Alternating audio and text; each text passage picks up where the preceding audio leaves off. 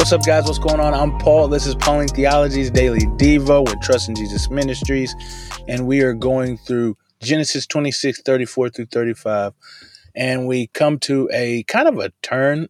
That was the end of the Isaac uh, type of situation, the story of him and Abimelech. And now we're moving on to Esau. We have a little phrase with Esau, and this kind of sets up what's about to happen with the big event that. Uh, uh, if you've read Genesis or you've heard the stories, you know about the birthright. Um, well, wait, I'm sorry, not the birthright, the blessing. We did the birthright. It's about the blessing.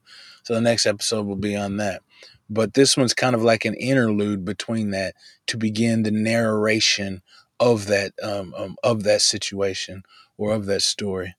So we're on Esau. If you haven't checked it out, go ahead and read it. It's two verses, 34 and 35 in chapter 6, 26, I'm sorry, 26 of Genesis. So if you haven't checked it out, stop the tape. You know the deal. You know the deal. Stop the tape, check it out, read it, come back. We'll answer the four questions. And if you've already uh, gone through the scriptures, let's see what it's talking about. So what's uh, what's it say? Well, it says that Esau married some women, and those women were um, Hittites. And then it says that uh, his parents were kind of mad, and that's that's that's the gist of it. so, what's this say about God? Uh, yeah, it's it's tough. So again, I, I don't know if you've listened to past episodes, but uh, sometimes it's hard to ascertain what it says about God or what it says about man. Um, whenever you read such a, a, a passage like this. Okay. And if that's the case, then just try and find one thing that you can learn from this. Maybe if it is something it's so minuscule that you find about God, or maybe it is something that you see and find out about man. Or it might be an application that you can apply that um, you couldn't really understand about God, but you knew something about man, and so you could apply it to your life. Well, we'll do that. Just just don't overwhelm yourself. Sometimes it's good just to read, just to to know what it actually says, because maybe you just need to know what actually happened. That that um, Esau married two women and the parents weren't happy about it. I think that's great, but uh, I'm here to help and so I want to want to help you guys out and try and to try and figure out what's it saying about God. Well, I think what we find out here is that God is sovereign. He's king. He is in control. You know, it's it's funny because uh, we've uh, uh, not talked about faithfulness, but it's like all of these attributes are working together, are moving together, because uh, He is a, a unity. He is one. And so, even in the other things that we're discussing, all of the other attributes apply this grace, this mercy, this justice, this holiness, and this faithfulness. But he's sovereign. Now, the reason I mentioned all of that to say about the faithfulness is because it is sovereignty. He is working through others' actions to accomplish the purpose that he said he was going to do for Abraham and then Isaac, and he's doing this through Jacob. And so Jacob, being the second born, isn't technically or really, I guess you would say, supposed to receive this blessing and the birthright, which he's already gotten. And so for the the uh, promise to pass down to him, something's got to happen. Now, it is through the the um, the, the the the it's through the actions of man that these things happen. But God is moving in such a way to cause these things to occur because you see, Esau is embittering his his parents. He's already setting up himself to be in fault because of what he's done in marrying outside of his family.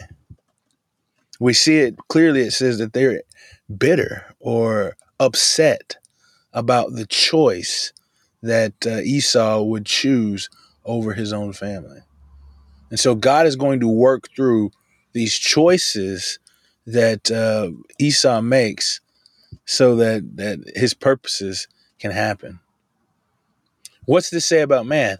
Well, I think it says that we are responsible for the things that we do. You see, Esau is setting himself up. Now, God is, is obviously the overarching architect of what's going on. But Esau is doing these things. It is the actions of Esau that is embittering his uh, uh, parents. It is embittering his folks, and we actually see later on that uh, Rebecca uses this this inst uh, this this uh, um, situation, this circumstance, to find safety or shelter for her son that she loves. And so, how do we apply these truths to our lives? Well, I think it's good for us to recognize God is moving in the background. There's a, there's a song that says, uh, uh, even when we don't see it, He's working. Even when we don't feel it, He's working. God is working behind the scenes to do amazing things in our lives. Man, we've just got to be patient. And in this patience, man, uh, what is uh, what does Paul say? He says that uh, uh, we find hope. He says in our difficult and trying circumstances, we find hope, and hope never fails, because the the love of God or the Spirit of God is poured out amongst us. And so I want to encourage you in that is know that God is working behind the scenes. His purposes is to continue to make us look more like him so that we look like Jesus because that's who we're called to be. It's his little little Christian or little Christ. That's what Christian means, little Christ. And so God is moving and doing things to make sure that we do that. And so, man, I, I pray that these help you and, and grow you in trusting in Jesus that you might look more like him because there's no accident that you are checking this video out today or listening to this podcast today. It is so that you might move closer, you might grow in knowledge, and you might see the Savior in a magnificent, excuse me, in a magnificent and wonderful way. Thank you guys for listening. And I'll see you in the next episode.